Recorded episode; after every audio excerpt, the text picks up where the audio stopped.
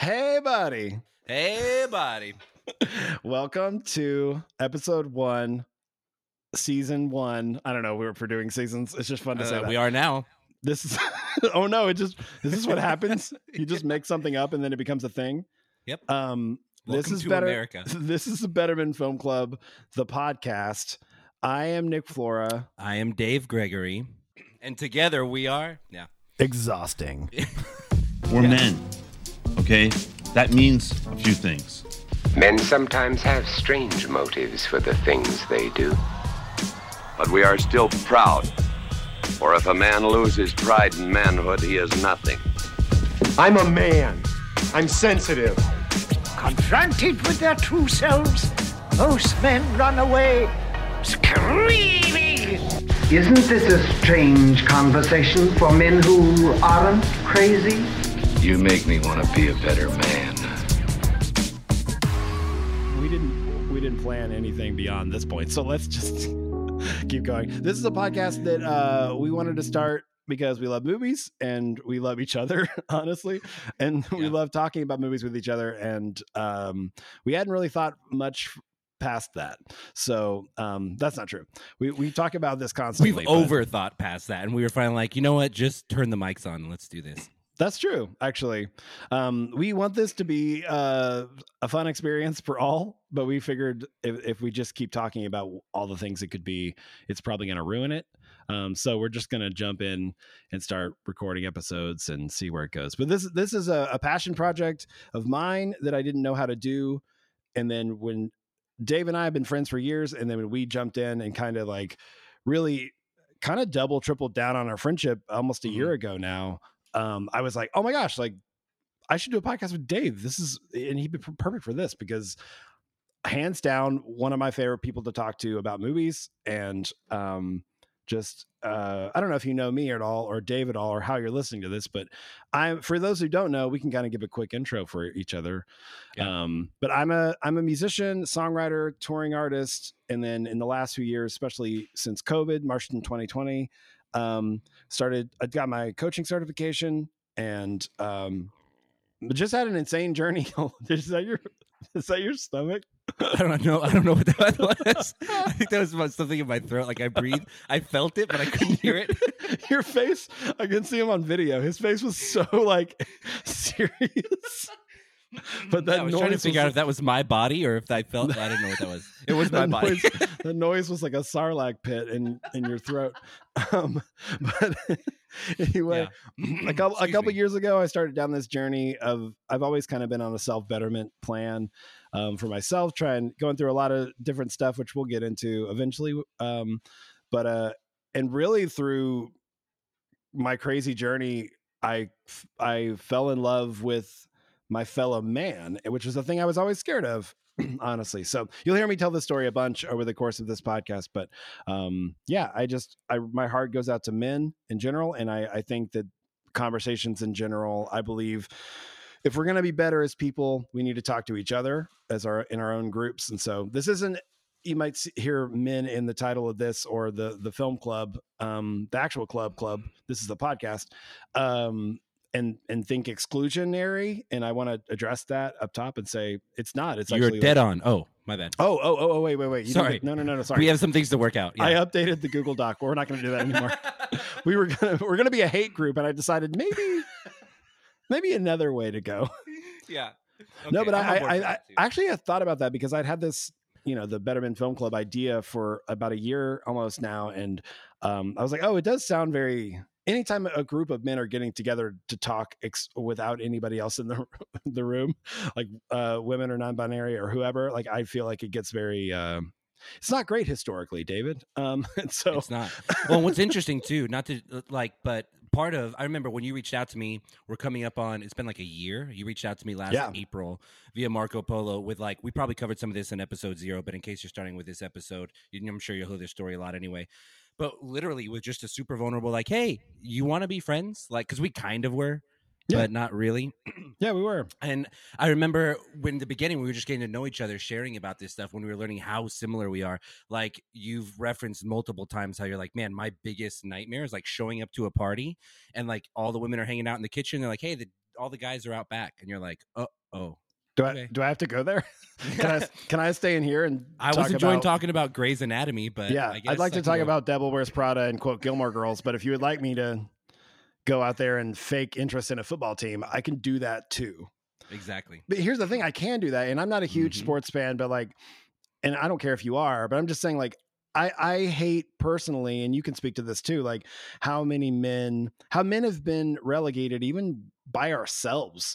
We've we've we've downgraded our our level of connection to football, beer, um, hunting, video games, uh, naked women. You know, like there's Yeah. nothing inherently wrong with any of those things, but there, there's almost like men only feel like we can get together those things are present. And I personally have had some tremendous, very much like I reach out to you, like some very intentional, amazing male friendships develop over the last seven years. And it was hundred percent because I was lonely and I was like, I don't have any friends. And so I, I had to like take the, the deep vulnerable plunge and actually reach out to people that I wanted to be friends with and say, like a seven year old would, do you want to be my friend? And, Literally. and, and I don't care in which ways we connect, but it was more like, like if we do end up talking about movies or playing video games or watching sports, I don't care. I just wanted that those things to don't have to be present for us to be able to connect. And I feel like Absolutely. men and men specifically have been taught, and and the messaging by our society has been taught that if you if you get together and just talk about your feelings or talk about your family or talk about your marriages or anything emotionally open, it's not socially acceptable. You know, Yeah. and it's Yeah. it's and I hate it so much because I was so scared to jump into any kind of male friendship for the longest time. And so I was like, you know what? I, I I'm a big follow your fear guy because I feel like there's some truth there. And so jumping into these conversations, starting the film club, and now starting this podcast with you, I want to have these conversations. You and I being movie buffs is perfect for this. Um, film and stories through film is how I see the world, and it has helped me understand myself and my fellow man and my fellow, and by that I mean people, and Mhm. also just like has helped me put words to my experience that I I wouldn't be able to put otherwise if it wasn't for like very specific filmmakers and movies that really changed my life. So that that's the whole that's the the long and the short of it. Now, who are you? Hey, I'm Dave. Honestly, I could just be I could just be like, yeah, uh huh, ditto. Uh, we really are the same guy in We're a lot of ways.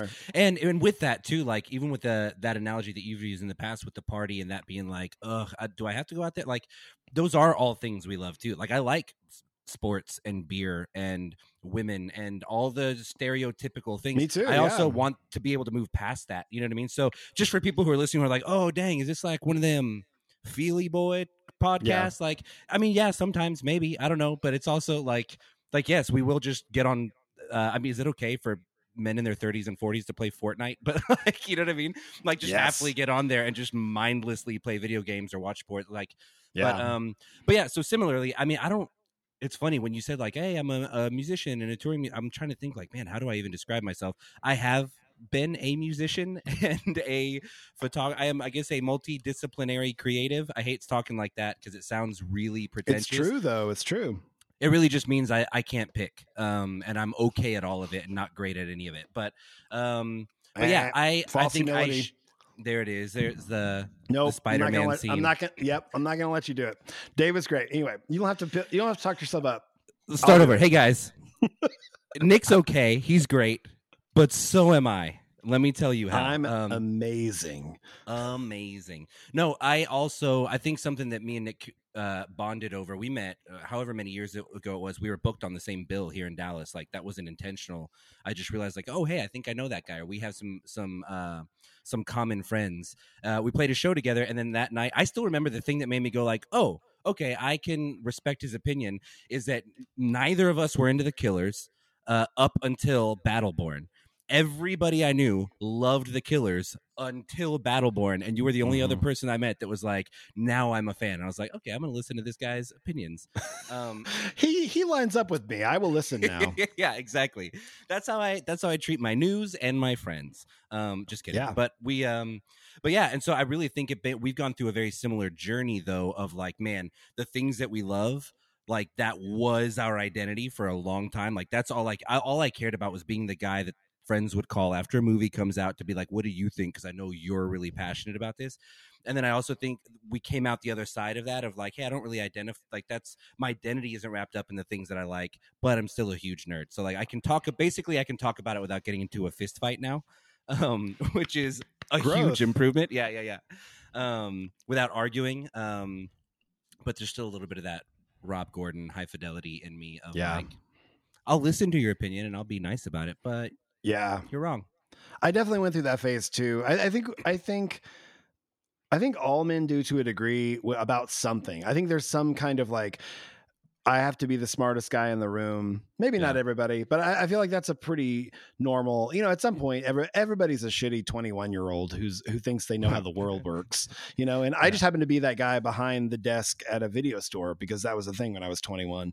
Um, but that yeah, that was absolutely before IMDb friends would call me and text me to ask me the name of like you know the third lead in Mhm. deep impact or something and elijah wood by the way and and it's and it was very important to me that i had that information because we've talked about this and it will come up a lot um but like that is and was or I, I would say more was than is but like w- my identity i was like if if i'm not pop culture guy then who am i you know do i even exist and honestly it took me up until the last two years to even like really answer that question um what was your journey out of that are you still in that like i want to be the guy that people come to is that part of my identity thing I honestly, um, I I, think 2020 kind of rid me of a lot of that stuff. Honestly, why what not- happened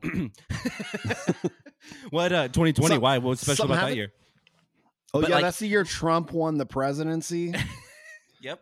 And that cleansed me, honestly, brother. No, we um I, I think a huge part of it was just the lack of content.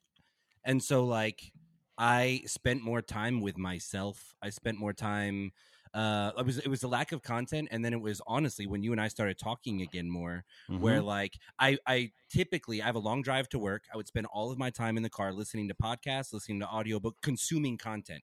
And then I would get home and it didn't matter if I was sitting on the toilet, like phone out, YouTube, I'm consuming content. I'm watching a show or I'm watching a video breakdown about a show or I'm watching and there was a, a season I think in 2020 where there just wasn't any new content coming out and it sounds like kind of pathetic but i think that people will resonate with that where i was like well then who am i?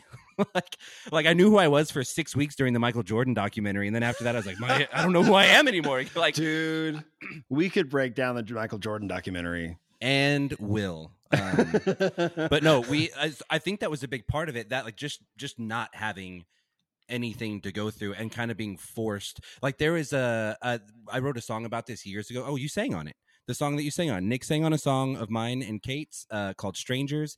And literally the, that whole song was written about the the feeling i had when i went to japan uh, we were there for like a week. And by day three i realized like nothing is in my language. I don't have anyone to talk to. I would literally try to watch Netflix on my phone, and it was all Japanese shows, like shows I didn't understand or didn't know or didn't. And you get to a point where you go like, I don't have anything to escape to, so I'm kind of stuck with myself. And I had that feeling of like I feel like a stranger to myself, and really started working on that. And then I think last April when you reached out, we were talking about this earl- earlier today, but we're both really verbal processors, and so I I made so much progress just by saying the things out loud that I'd been thinking for the last two years. You know what I mean? Like uh, they, Mhm. that became more real to me, and it's part of why I'm just excited about the podcast because I think I've been internalizing all of these like lessons or just the impact that content that media movies have made on me but being Yeah. able to sit and like tell someone else and share that about it it just it, it becomes real to you in a different way you know Yeah, totally. That you make such a good point there. I, f- I feel like I don't know. I feel like 2020 was kind of like that for a lot of people. Everything kind of shut down for a while, and we got to really look at ourselves through that lens. But for us, especially being verbal processors, for me, like telling you almost daily, if not daily.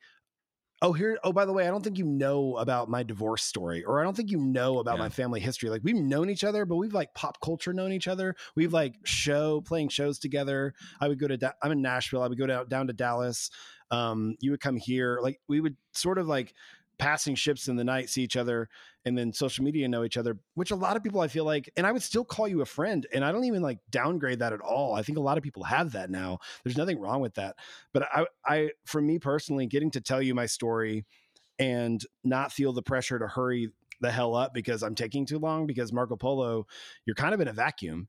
And then I, sometimes I forget that you're on the other side of it until you respond to things I said 100%. Like a day later and I'm like, "Oh no, I said things out loud." Yes, it really does feel like a diary sometimes. Yeah, 100%. there, there's no one to look in, into their eyes and be like, "Oh, they're they're so checked out already for me to wrap this up." And um and it's been wonderful. And even when we hang out in person, it doesn't feel like that. But uh, it, I I just constantly am not to pat ourselves on the back for being actually taking the step to be friends. Although that's how today started. Yesterday, we Yeah. were Marco Poloing back and forth, just affirming each other. It was so. Literally. It was honestly so beautiful. But it makes me like, oh man, I did this. Like you did this. Like you have this. This is a weird way to put it, but like you you have this friendship with me because of you. Like you have Yeah. a meaningful male friendship in your life because you showed up every day. You know what I mean? I, I- and people can't we can't do it ourselves as much as we want to. Like have an actual be in community by ourselves, and that's why that's one of the reasons I wanted to start this podcast or have these conversations is because so much of the messaging that we're given and I was given as a kid through movies especially is the lone gunman thing. The like a true man is out is John Wayne out, you know, it- it's Cobra. yeah, it's it's yeah, exactly. It's it's Sly Stallone, it's Arnold Schwarzenegger, it's Commando. com- freaking Commando. yes. It's it's these guys who just go out by themselves, and you know, for me, it was uh, or like even like uh, Rooster Cogburn and and True Grit, like this guy who just goes out and he goes and gets his man, and then that's why I love True Grit so much is we see this guy uh, just completely like old and decrepit, and he can't do it by himself anymore, and and he's like what does he have to show for it? Like this life of loneliness this life life of Yeah. exile. And i think that and, and i had the messaging in my head for a long time that that's what a real man is. The real man shuts the hell up and lets other people talk and i can't do that. You know what i mean? And yeah. I like oh the real you know the whole idea of a strong man being somebody like our father's generation or the generation before that even uh, it's the man at the end of the bar who is so strong he doesn't talk about Let his feelings out. let Mm. it any nothing gets in nothing gets out and he just drinks until he passes out but even alcohol doesn't phase him this whole idea like what are we doing Yeah, you know? killing ourselves. Literally. yes. There's You know, an answer I- for that. Killing I've- ourselves. I've heard people say like, "Man, it's crazy that uh, like you know you're four because I turned forty this year, and they're like, you're forty, but like forty year olds when you were a kid look so much older." And I was like, "Cause they were killing you themselves, Yeah, yeah. dude." Yeah. Have you seen Mad Men? I haven't, but I've heard about yeah, you haven't. what Don Draper went through. Yeah. Okay, new new rule: you're only allowed to reference Mad Men. I'm not, and you haven't seen it, and I have Done. multiple times. Done. Done. And- you're and such a you're being even- such a Don right now. I'm Don't even ask it. me if it's right. Just quote it confidently, and we'll see how close you get. I that that's my whole life. Confidently speaking about things I have no reason to. That's not true. Um, sorry, I'll let you be self-deprecating like twelve percent. Just a little bit. Okay, thanks. Yeah, yeah, just a little bit. But well, let me ask you this: like, at what? Um, I think we talked a little bit about it on the last episode, but uh, truth be told, that was over a month ago, and I don't. I don't what remember we covered. I'll take your word for that. Yeah. we shot the pilot, and then we're waiting for it to get picked up. And um, by ourselves, we're waiting for ourselves to pick it up. Yeah. well, this is the big question that I want to ask in episode one, and I want us to both answer. And I honestly don't know of this about you, so I'm excited to hear. But like, why movies? Like, what what is it about movies specifically that grabbed a young Dave Gregory in San Antonio, Texas? You know, in the 80s and 90s. Like, what what was it about that? Like, I had to ask myself that today and really think about what it is. And I think I know, but I don't know. Let's verbally process at each other Yeah. and see and see what it. is. Do you, do you have an i- do you have an answer for that? Do you do you kind of know why it's I movies? Do. I mean, I'll, I'll talk until I get to an answer about it. We, uh, that's what you do on these things. Thank right? you for your honesty. no, I honestly don't know if like I don't know if this was a me thing because as as I've gotten older, I've learned like I'm an Enneagram Seven. Uh, a, a strong characteristic of someone like that is, you know, I I run from pain, and movies are such a great escape. And I don't mean that in like this deep, like oh, the dark pain of being an adolescent. I just mean like Yeah. you just it's just uh, you're an escapist. You like to turn to things that make you feel good. At the same time, I remember at a really really young age, two things. A, my father, uh, my father's an immigrant. He absolutely loved all things like the the the typical American man, like Sly Stallone and Cobra, Commando, all those. I grew up on those because he just loved like I'm here. I want to experience this. I grew up. He grew up watching like the spaghetti westerns and things like that. Mhm. And those were kind of the spaghetti westerns of our day. So I would watch those with him. The other half of that was I was the youngest of three. I have two older sisters who are six and nine years older than me. So when I was, oh, you probably know this. What year did Little Women come out? 94. Ridiculous that you know that, but I, that was so fast. So in '94, I was eight years old, you know, but um, my sister was what 17. So like, what do a 17 and an eight year old have in common? Nothing. But she comes home from The March Blockbuster family? Video. Yeah, exactly. she comes home with Little Women, and I'm just like, well, this is my Friday night now. I guess like I'm gonna You're watch such a. Jo and Amy. A hundred percent. I'll be a Jo all day. Jo's my fave. You would- no, you were Amy. She's Joe because she's older. Ah, okay, that's fair. But we um but yeah, I so I would grow up like I mean that thing you do is one of my top 5 all-time favorite movies. Came out in I- '96. I, started watching that. Yeah, I started watching those because I was 10 years old. What Yeah. 10-year-old goes like, "Mom, I want to watch a period piece about the one-hit wonders." No one. Like, well, you did. Yeah. Well, you were you were what at that age? You were 14? 96, 14. So yeah. Yeah.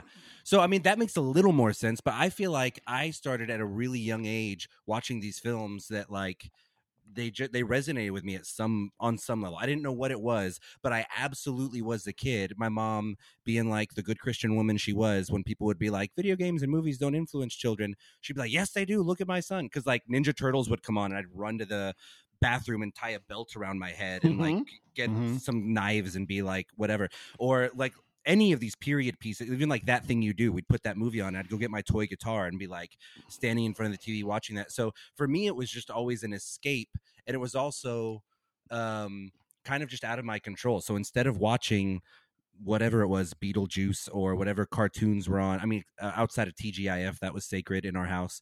But like when TGIF was done, it was you want you're going to watch what your sisters, who are almost a decade older than you, have chosen, and that was just like I was obsessed with it right away. That's so interesting because my brother is four years older than me. And I think by that math, your next oldest sister and my brother are the same age. So that makes sense why we have similar because he was he was my pop culture entry point. Mhm. You know what I mean? Like he was the rebel as well. Like we, we were a conservative Christian household in the 90s in the height of like satanic panic and like Nintendo, what Yes. you know, like violent video games became a thing. like I I I was born in 82, so like 92 I was really like a full kid absorbing pop culture. And that's in 92 is also when historians now say the 90s began. Um it's when Nirvana hit, it's when like the 90s became the 90s there really is a lot to what what our pop culture entry points were and mine was that having an older brother who was who was uh, the rebellious kid and i was too scared to be a rebel so he would he would sneak stuff home and wake wake mm. me up and be like hey come and watch this movie it's called billy madison and i was like okay whatever That's so great. and, and I was kind of scared of my brother because he was into drugs and stuff too. So I was like, I don't know, let's watch this. He was like, come watch this movie. It's called Pulp Fiction. Come watch this movie. It's called Reservoir Dogs. And I didn't know what I was watching half the time, but I, he knew that my parents wouldn't let me watch it, and because they didn't let him watch it either. But he worked at a video store before I did, even. So he would bring the stuff home. He would sneak me posters. He it it was the coolest thing that he did, even though he was 100% a d bag to me. Also, um, but it, but it was that thing, and, and that's the thing. Even before that, like we were in a Star, we were a Star Wars family. We watched Wizard of Oz, Singing in the Rain, It's a Wonderful Life. My Yeah. my, my mom my mom still loves old like MGM musicals and stuff to this day, and my dad's a jazz musician, so there was a lot of that kind of stuff um, around. You know, I've never seen Singing in the Rain. I feel horrible about that. David, Brett Goldstein made me feel terrible about that because he You speaks so highly of it Yeah. now, and I'm like, Brett Goldstein, who has a podcast called uh, Films to Be Buried With, highly recommend checking out that podcast if you like movie podcasts. If you haven't listened to it already, I just dropped a spoon. It's fine. you know, while you're while you're picking that up, you haven't seen Godfather though, have No, you? Is that is no. that right? No, See, so we're both broken but I've seen one way or Dickie. Roberts' Child Star. Is that um, is that a thing? Yeah, if you've seen that, you've Yeah, seen all the feel like Godfather I've seen movies. all three Godfathers. I've seen um, Grown Ups too. Is is that? Electric but not the first one. Yeah, Um, yeah, yeah. I'm a I'm not a purist. No, that, that's that's true. Here's the thing: Singing in the Rain, I didn't see until No, I guess I saw when I was a kid. That that was that was in the in the cavalcade of of whatever. I don't think I understood it though. I watched it for the first time in like a decade again when I was like 17 or 18 and it was magical. Mhm. Like I I had an, a beginning of an appreciation of film. I would be so interested. Here here's the thing. I'm not that person who's like, "God, know, I can't believe you haven't seen this movie." Right, right, right. like I'm more interested now. I mean, I used to be that guy. I'm more in- interested now in like, oh, I'm so excited for you to see this. I'm so curious yes. because you know, you know how it is when you're like, I would love to go back and watch Ex Machina for the first time, or like, I literally or that, Fight yeah. Club. Like, I get so excited when I'm when I'm like, oh my gosh, you're gonna get to see this for the first time. You know, in Zombieland, have you seen Zombieland? yeah, course, when, yeah. not of course, because you. I haven't seen Singing in the Rain, but I've seen Zombieland, Okay. Nick. I'm not a Philistine. but there's a, there's a scene where Jesse Eisenberg's character shows uh, the girl like Ghostbusters for the first time at, at Bill Murray's house, and he's like, "I'm so excited! You're gonna you're gonna find out who they're gonna call." And like that that's that's the way I feel about Singing Rain for you. Like, oh my gosh, you're gonna find out Yeah. who they're gonna call. Um, Where they're singing. but yeah. it is it, it's beautiful. It's it, Spoiler. spoiler. It's in the It's- rain. Oh man, that is right there in the title. But uh, Singing in the Rain is amazing. I'm not going to get on a tangent about it, but like because it's the first Hollywood movie to lampoon itself, so it it is Hmm. making fun of or poking fun at of the Hollywood whole the whole system of it. And I didn't know that going into it. I didn't understand that when I was a kid. But going back and watching it now, it's very funny because they just poke fun at like the paparazzi and like all this was brand new. It's 1952. Like it's crazy, but That's they, so they poke fun at the. I want to circle back around. Go ahead. No, sorry, I didn't mean to interrupt you. but I want to circle back around um, to that movie. No, to Singing in the Rain. When we talk about, we've talked about a little bit of like the history of Hollywood, how that started, and that's a whole other like Yeah, its own episode and thing like that. But that's so interesting because I haven't seen that. I didn't know that. But that was what like 55, 54, 52. Yeah. So like that's I mean what Hollywood's been around for 30 years at that point. Mhm. Like and that's I just anyway, I don't want to go too far down that rabbit No, hole, talk but that was about it a super interesting. You, the conversation we were having. Well, just the idea that like up to that point there was there is no media, right? So you're looking at like in the 20s and in the 30s and in the 50s, does life imitate art or is art trying to imitate the life Is that's trying to influence a life? Yeah. Exactly. Like the even uh, I don't remember when Leave It to Beaver came out. I'm assuming 50s as well. yeah, you know? it's the 50s. Yeah. Uh, It's black and white. sounds yeah. right. But like, there so many like historians will talk about it. Like, hey, we uh, Leave It to Beaver was modeled after like the American, the nuclear family at the time. A lot of others recently have just recently have started to talk about the fact that like the family didn't, the American family did not look like that until Leave It to Beaver came out, and there was no way for us to know that. We just assumed, oh, that's what families look like now. That's what because that's like, I mean, in a way, Hollywood was propaganda. You know, it was an escape. It Yeah. was made it was two brothers who had a horrible upbringing when they were younger who decided we want to create this fantasy land for people to escape to. It'll be completely surreal. But so it's interesting to hear that like Singing in the Rain was one of the first movies to kind of tweak its own nose. I didn't know that. But um, I, I have a theory also that that for me, movies was was an escape. But for me, I, I grew up in a small town in Arkansas. Um, people did people didn't get out of this town. You know, like there were two Mm. colleges in the town. It was kind of the only thing going on in the town, and people would go to graduate high school, if even that, go to college in those at those colleges, and then end up working at the college. And it just was like a farm system. It was just like it, it- Yeah. and, and very few people got out. And so I just assumed that was kind of the way it was going to go for me. And it didn't even seem like a bad idea. Like I was like, okay, cool. Like safety, security, a bubble inside of a bubble. Cool. Like, I don't know.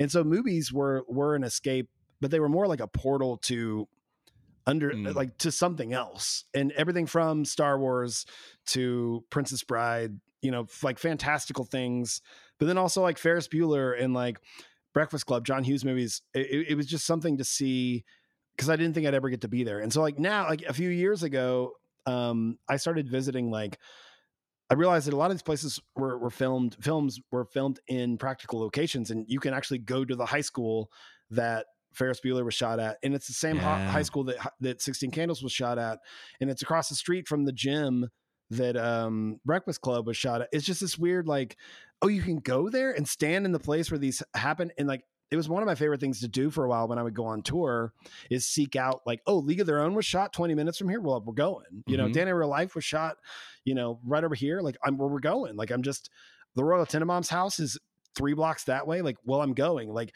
there's something about me it feels like successful that I like crawled through the screen and now I'm standing in a place where these were. It feels like I got out a little bit, but for me, it, it was just Yeah. a window to another world, and maybe that that's escapist too. But I think also like I've I've been thinking a lot about it lately since this podcast started, um, and since we've been talking about it more and more. I think men or eh, like cis men especially we are visual people this is not a new thing and i think being having having movies being the visual medium of choice it we react very strongly to film maybe even more so than feminine energy or cis women um and I, I don't know if that's true or not. I can speak from my experience and my experience is yes like i'm a very visual person.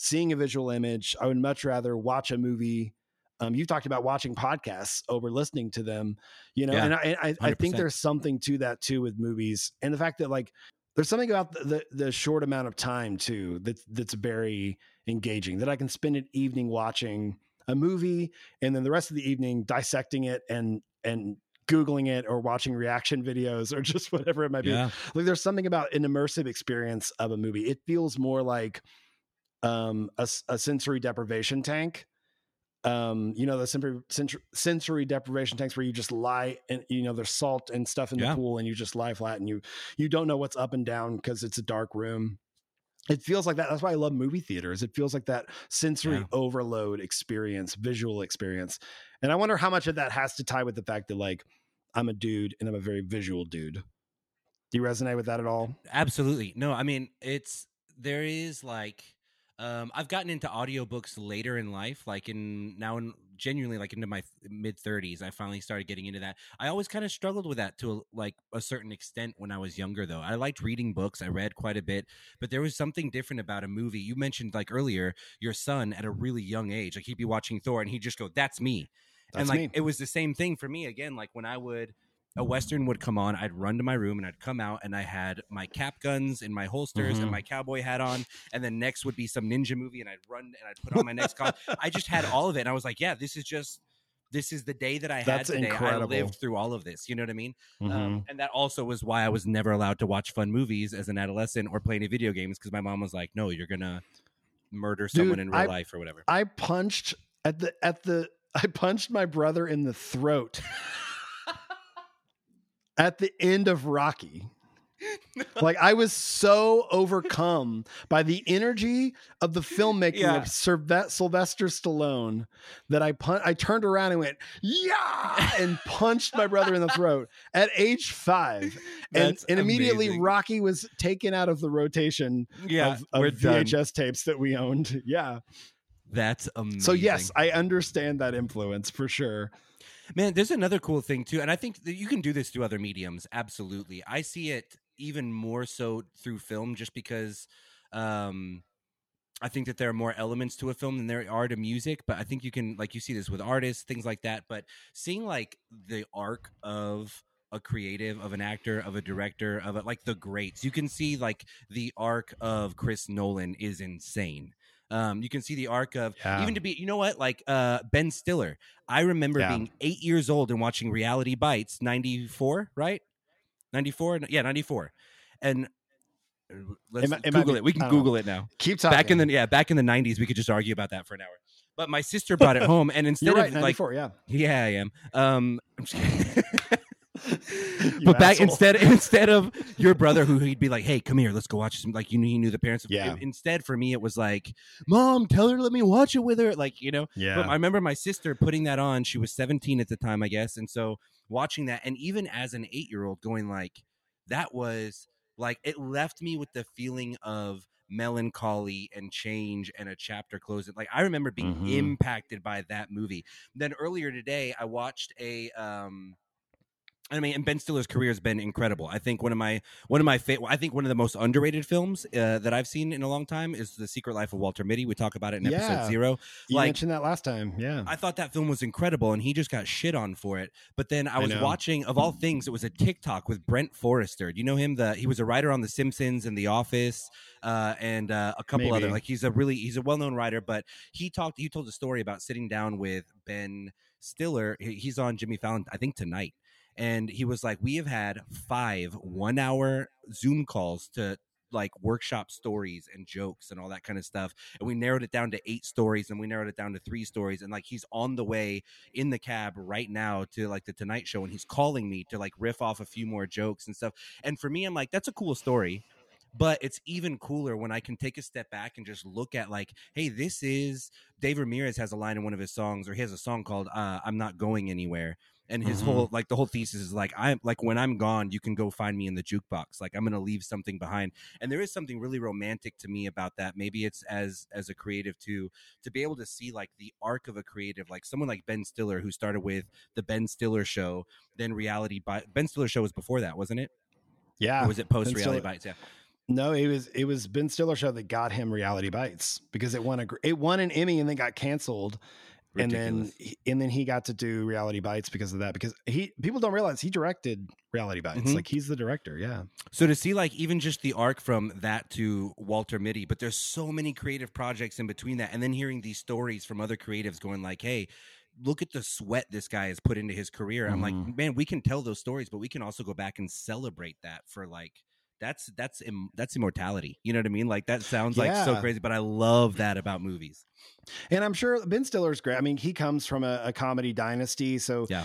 and I'm sure he would have liked more I don't know you know it's the whole Weezer Pinkerton thing where it's like would Mm. would the band would that album mean as much if it was a huge smash right away you know it's an album that it took 10 years to for people to recognize and in that time influenced like hundreds of bands you know the Mm. whole emo movement of the early 2000s jimmy world and dashboard and the like came from pinkerton like and counting crows and like all these bands that like Yeah. kind of got big, but like not really. And I think about Ben Stiller and like if Ben Stiller show, um, and then like movies that he did, like Cable Guy, he was trying to make these big swings for the fences. Mystery Men, dude, doesn't get talked about enough. Like these movies, they they weren't they were actually box office flops. And the cable guy literally just had a Super Bowl commercial. I know. You're Like he was literally in this Super Bowl when that movie came out. People were like, "It was garbage." Sorry, I don't mean to. I can interrupt you. no, you, can't. we're not on Marco Polo anymore. But it, but by the way, quick aside, can we get Marco Polo? My goal is to get them to sponsor the podcast so we can make some money back. Brought to you Um, by Marco uh, Polo.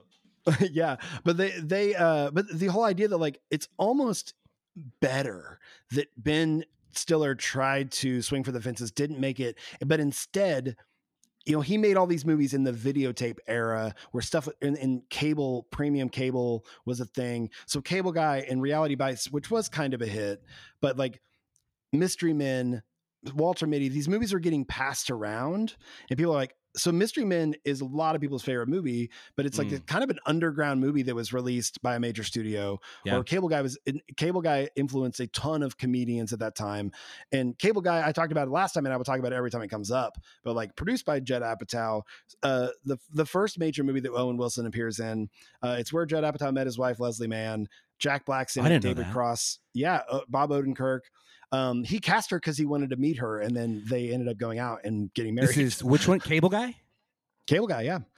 Cable guy is responsible for Maude Apatow, who just gave 100%. one of the greatest. She was so I don't you don't watch Euphoria, but the- she was last night's episode was incredible. We have the cable guy That's to I thank for that. I'm going to tell. Gen Oh. Z that.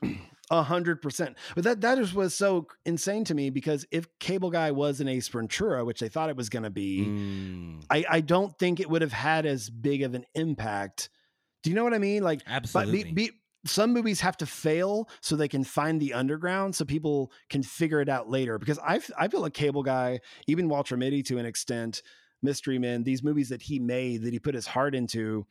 Ben Stiller show is way ahead. Of, it's they're all ahead of its time. Absolutely. the, the world just it, wa- it was too weird it was too quirky it was too dark it was too specific for the time but then like four five seven ten years later people are like holy crap the cable guy literally there is a line that that uh that chip uh, the cable guy, his character, Jim Carrey's character, says at the end, he has a whole diatribe that predicts the internet. It predicts social media yeah. it's wild. It, it's it was passed around a few years ago on, on social media because it's like, oh my gosh, like the he Ben Stiller kind of predicted everything. Um, but I will I will always praise Ben Stiller because and also him and Will Ferrell and a lot of these guys who don't have to care seem to really care. They seem to really care about Yeah.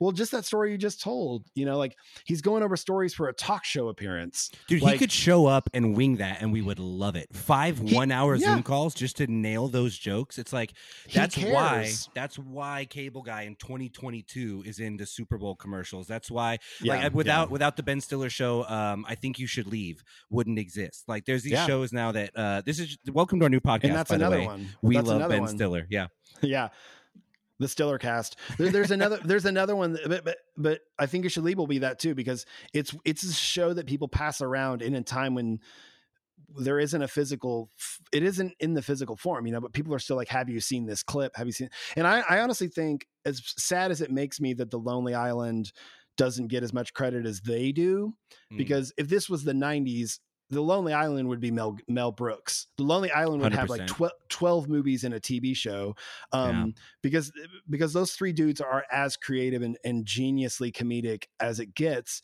but because of that like MacGruber just came, which is Jorma Taccone, that one one third of the Yeah. Lonely Island got to come back. Like it's, which is another good example. So in a way, it's kind of, I don't, I don't want to say it's better because I, of course, I want these creators to make all of the money and have all of the success, but I don't really know what I'm trying to hit on. Do you understand what I'm saying? No, absolutely, I do. Absolutely, I'm I'm 100 percent following. We are big fans of, and I want to say this on the podcast. You said this yesterday, I think, on Marco Polo sponsors, and I was like, uh, "That's such that's so well said." Is it like because we're verbal processors? I I find myself apologizing in conversations when I'm I'm following a track and it reaches a dead end, and you just kind of have to go, "What are we What are we talking about right now?" Sorry about that. And it's like, no, don't be sorry. The people who are listening are usually like, "No, I was tracking. That's just the end of the thought." You know what I mean? Yeah. So that's going to the happen a lot on this podcast. Yeah. Yeah. dude i've i don't mean to interrupt i totally forgot. This is super rude of us but we have a co-host a third co-host who isn't pictured here.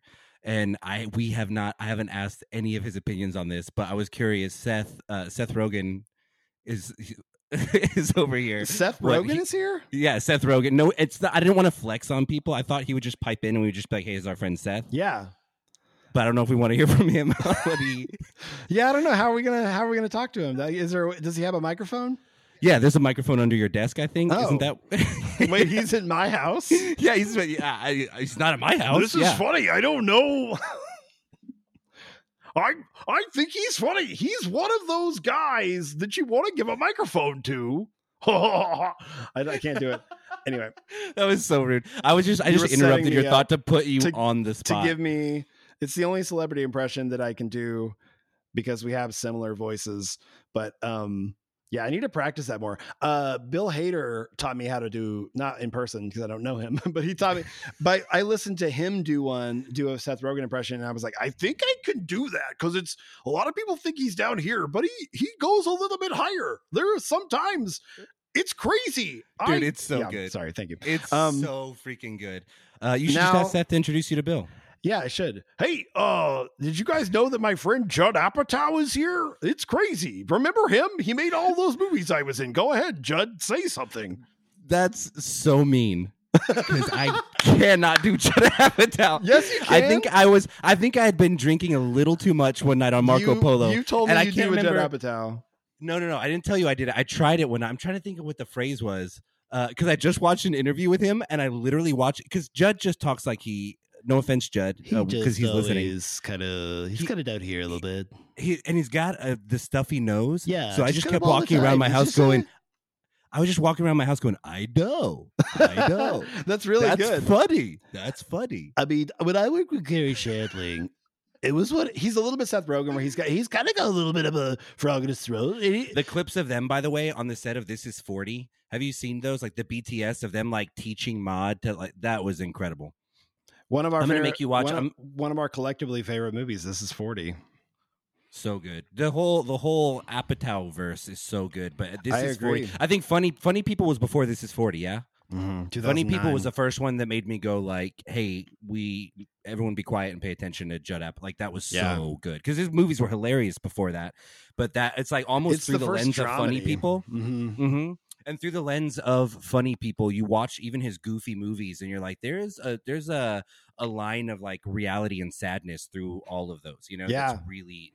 It was one of those things where I'm sure it happened before that, but like it was of my generation the first time that I really saw like you know we've seen Adam Sandler be serious, we've seen him be a, a giant goof, but that was kind of something in the middle. It was something different, and I love that he made that because he wanted to work with it like one of his oldest friends. Like he was just he wanted to see if he could tell this story, and that movie that movie funny people get shit on a lot because people like to talk about how long it is and how it doesn't make any sense and it just drags on and on. But I, I think the people that say that oversimplify it and don't don't give it the chance that it deserves because at the very least, it's not my favorite of his movies, but anytime it's on, I watch it.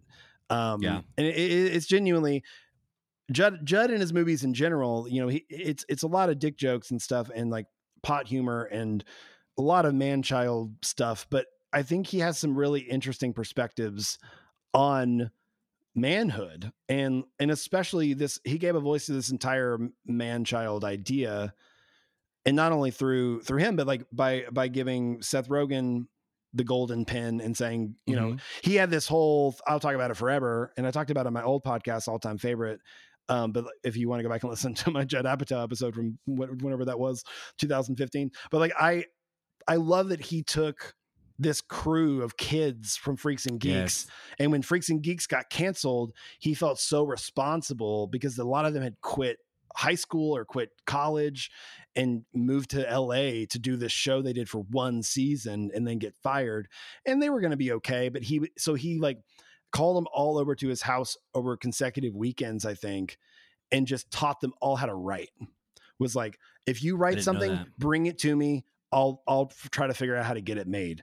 And it took years. And uh, Jason Segel especially was like, I'm just going to be an actor. I don't care. And then when he hit a rough spot in like 2005 or something like that, brought um, five years after Freaks and Geeks, like worked worked with Judd and and they came up with Forgetting Sarah Marshall. And he just I, I just love that he he like inspired all Jason Segel was not a leading man before that. Like Jason No. Segel was was barely being viewed as like like I, he was not in the cul- pop culture zeitgeist at all yet. I felt like like I mean there was How I Met Your Mother and those fans knew him Yeah. and loved him.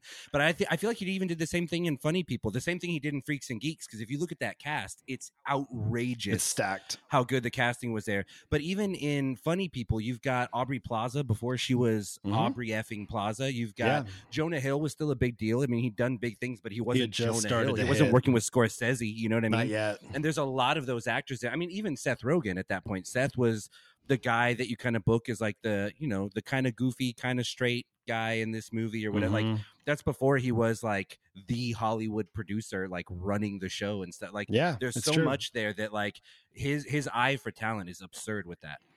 Yeah, and I and I just love anybody who has all of the clout and all of the power and they just they just distribute it equally to people that don't have it but have the like the ability to create something cool. Like Seth and and Evan Goldberg, his writing partner, and Jason Segel and Jonah Hill to an extent. Like they all these guys, they had all these ideas, and he was just like, Yeah, I'm gonna shine my light on you guys because I don't have an idea right now. Mhm. He even did it with Amy Schumer or Pete Davidson, and now is doing it with Billy Eichner, where he's like, I want to direct a movie and I have all this money to do a movie, but I don't have an idea right now. Does anybody else have an idea? Like, what an amazing thing for Yeah. ho- like if it was anybody else, I feel like they'd be like, I don't know, I'll just kind of do the same thing I've done before and we'll call it a day and I'll get paid and who cares? Um, and then you get end up getting movies like Couples Retreat, which is one of the worst movies I've ever seen in my life. Do you remember that movie? Couples I Retreat? absolutely remember that. movie. I'm going to be honest. It's it's it's a garbage movie that I love. really? I that movie's terrible, but It's not a good uh, movie. Kristen Bell and Vince Vaughn. I, I'm a Vince Vaughn fan. He was Me he too. was at the height of the Vince Vaughnian his whole thing. buddy, buddy, buddy. in let that me tell movie, you he one was thing. so good. Buddy, buddy, buddy, buddy. Buddy, buddy, buddy. Um, he was so good in that. And then uh, and Kristen Bell is just I know. a goddess. it's an She's- incredibly- is so good in that It's movie. a watchable yes, it's a movie. garbage movie. But it, it, it's a movie that they they made an excuse. They gave the studio gave them money and they decided to go on vacation and film a movie. You know, I honestly, I was gonna say, Couples Retreat is my Grown Ups. I watch Grown Ups, and I'm like, this guy, you're not fooling anybody, guys. Y'all wanted to make a Yeah. couple mil and hang out at a lake house, and I'm bored. Um, but Couples Retreat was that. I don't, I don't know why that one cracked the code for me or whatever. But I Yeah. love that movie. all right, no, that's fair. But I, I'm just saying.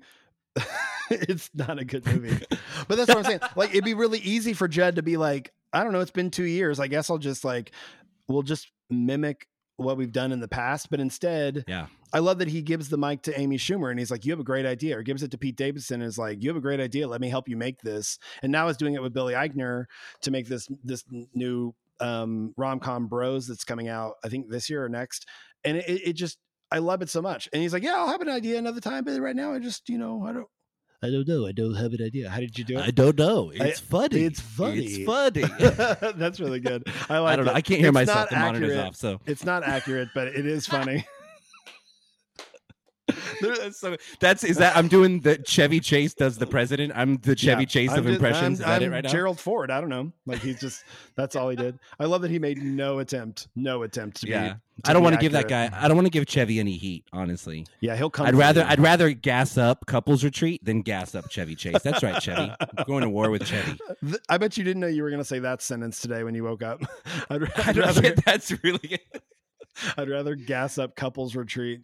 Um, th- that's a good answer. Well, we answered a bunch of questions in episode zero. Um, that's a good answer for a, a movie that a lot of people hate, and I don't think people hate that movie as much as they just for, immediately forgot about it because it's very Couples forgettable. Retreat? Yeah, Or which one? for yeah, couples Yeah. retreat. Yeah, directed by Peter Billingsley. I just googled Oh, it. yeah, that's I right. didn't know Did any you? of that. I was Yeah, like, that's didn't know- interesting. No, I didn't know any of that. Oh, I knew. Vince Vaughn. I forgot Jason Bateman was in that movie, and He he's like second build. Yeah, I can gas up Jed all day long. I, I I really really have a tremendous amount of respect for him. But once again, if it wasn't for Ben Stiller saying Judd's my guy for Mhm. for Ben Stiller show because he produced it. First show that Judd Apatow ever produced, you know, he was only a writer before then on on uh, Garry Shandling's Larry Sanders show. I just love like anytime there's a somebody else gives a, another person a leg up because how many friends, creative friends, do we have that were like, man, if this guy had the money and the the the power behind pushing this album that, that they just put out, like it would be the biggest thing in the world, but they just don't. So I love anytime anybody passes that baton. You can tell that's a big deal to him too, because I mean, on aside from the stories of like what he did for Jason Segel, what he did for Seth Rogen, even in Funny People, that's such a strong through line in the narrative of like the Yeah. fact that uh, what's his name, Adam Sandler's character, I can't think of his name, um, calls Merman? Seth Rogen to be like, yeah, Merman calls Seth to be like, hey, you and your buddy should write for me, and he's like, oh, my buddy's busy, and like he just goes his own thing, or Yeah. the jealousy they have with Jason Schwartz's character, Yeah. who was on like Yo Teach. Yo, teach. Um, which I just rewatched that. I didn't remember that Bo Burnham is Bo just Burnham's casually one of the kids. Yeah, Bo, Burbonum. Burbonum has Burbonum. Burnham. uh Judd Apatow's been on the Bo Burnham train for a long time because he also not he put him in that and then he he cast him in his uh produced movie one of my favorites The Big Sick Bo Burnham's in that as as one of Kumail's comedian friends He's one of the only art, especially like music comedians who's been on WTF that Mark didn't immediately shit on. he- Like Mark, Oh, so he, he kept being really self-deprecating, and Mark was like, "Hey, dude, stop! No, like, I like It's your really stuff. good. You're good." he was Yeah. really ready for it is this a Yeah. podcast where we Wise, it was just wise. I would yeah. love it if this was a podcast where we just broke down other podcast episodes from other podcasts. So far, this is the it's been the Stiller roundup. cast, Yeah, the Apatow cast, and now we're just talking about comedy. it's just going to be the way it is. Um, no, but I'll, I'll, I love creators that that that shine a light on other creators so we can see different points of view. And I feel like I'm trying to wrap this up in a bow. You can tell. Um, let me let me youth pastor this shit. You know, I thought I was a funny people before I I realized this was forty. This was forty lashes that Jesus got. Dave and I listen. Dave and I grew up in in uh, Bible Beltish uh, conservative Christian homes, so we're gonna the buckle of the Bible we're, Belt. we're yeah. going to we're going to bust this out. That's what's also crazy about you and I is like we talked about this before, but we're like four or five years apart. Um, but we but now we realize that we're so similar because of our cultural touchstone siblings, but also Mm-hmm. different ethnicities, different sides of the not sides of the country, different states. different states. Yeah, Um, but Texas and Arkansas are close. But I mean, San Antonio, it, it might as well be a couple different states away. I don't know. It, it just continually. I forget all of our differences because we have so many similarities. Well, I mean, we didn't meet until we met what five years ago. We weren't like legitimately investing in this friendship until like almost a year ago. But uh 20 years ago like we were touring the same clubs with our own little It's true. christian punk bands Yep. like it's ridiculous i still think we probably played a show A together hundred percent. The, The- the Vinyl odds Affair, the Vinyl Affair, and Alter Ego, my old band, probably played with the Vinyl Affair, your old band. Or uh the the one that i threw together for like a six months calling joshua i don't even remember where that came from i was like hey pick a name from the bible and let's add calling to it and we can go sing about girls i don't know why the the, the early aughts were wild They sure were. What what year was Calling Joshua? Let's connect these dots. Oh. IRL. uh, let me tell you, the last show we played, we opened for um, oh, um, why can't I think of their name now? Project eighty six on the Drawing Black Lines tour. Oh my gosh. it was that that year. Look it up. When it, when is this? Let's see, Drawing Black Lines. Um, Nobody cares about out? this. There's one kid who just perked up. this one kid's like, Who's like- Betty Rocket, Tooth and Nail. What?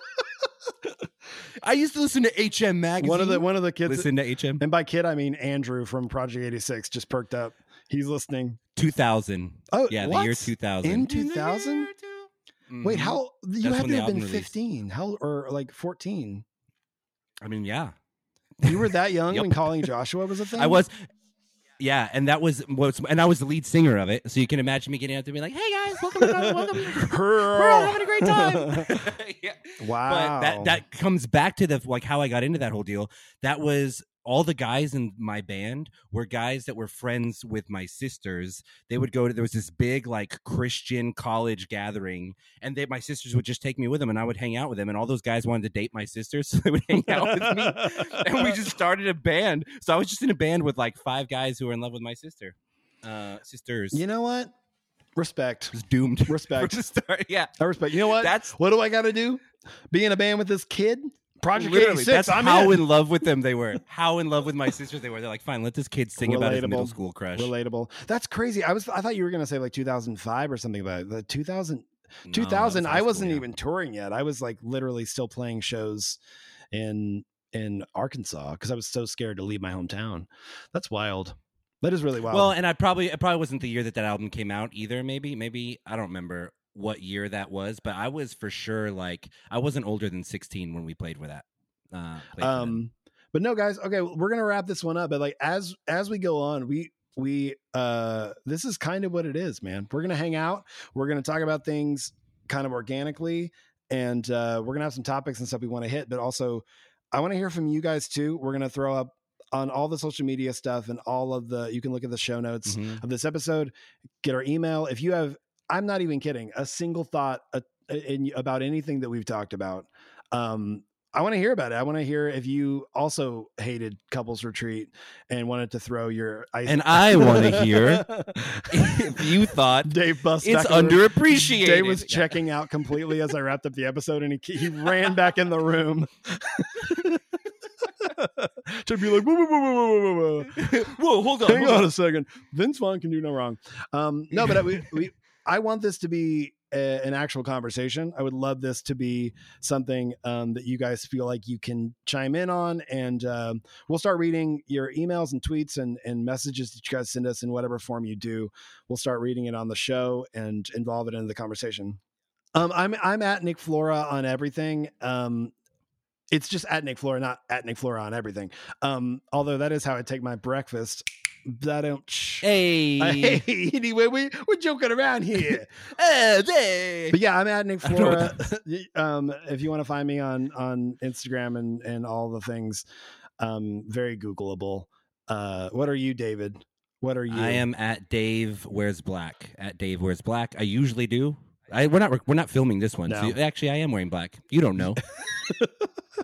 you just gave away that you aren't, but it's okay. You are wearing black. Dave Wears Black. It's not Dave wears all black. It's Dave wears black. So as long as you have really, that's something actually black on, which you makes me feel normally do, and you usually do because your hair is black. So you know that's real. that's real, right? I got you back. That's real. this is friendship, guys. this is this is friendship. This is what we wanted. This is all we wanted. This is all we wanted. Uh, thank you guys for listening. Um, Better Men Film Club uh, at gmail.com is the is the email if you want to write us. Better Men Film Club on socials. And uh, yeah, follow us. Tell your friends about it. Um, if you want to wait a few episodes to see if it gets better, I don't blame you. Um, but you know, if you want to feel like you're in a little club with us, that's great. Also, um, feel free to check out the actual film club, which is a twice a month meetup um, uh, that we do with uh, groups of guys. You can actually join in the conversation. We pick a movie a month and we dissect it and talk about, you know, kind of book club style. But we uh, we have two meetups every month. Um, you can go to bettermenfilmclub.com for more information on that and how to join the actual club. And we'll have merch and all this other stuff coming up soon. Um, we're stoked. We're we're we're sinking our teeth in here, man. We're getting cozy. Yeah. We bought rental space and we're just we're putting paint on the walls. I don't know. This is all metaphorical. Hundo P. Hundo P. Yeah, metaphorically, we're doing we're, all we're using stuff. words like hundo p. Th- That's us. Yeah. We don't have time to say hundred percent. We're saying hundo p. I don't have time. We gotta lay. We gotta lay the the groundwork in this rental space. We gotta we gotta L Gotta the soundproof this we gotta fictional rental we gotta space. L the GW in the yeah. RS. that's that's lay, I don't even know what that was. that's lay the groundwork in the rental space, but just the initial. oh, that's good. L the GW and the RS. All right, guys. That's that's a that's a we, thing now we on this have podcast. our, we have our first Couple hashtag. a couple things. We're gonna say that every episode. We will only refer to Bo Burnham as Burbonum, and and I also we should end. I want to ep- end this episode with a nonsensical movie quote every week. oh, absolutely. You, I haven't. I'm just springing that on you. So do him. you have one? He's having a super time. That's mine. You That's guys, it. well, that, I mean, guys should we do we from? do it like? Do you guys know what it's from? If you know what it's from, I'm not going to tell you. I'll tell you next episode. Here it is. Here it is again. Here it is. You ready? Look at him. He's having a super time.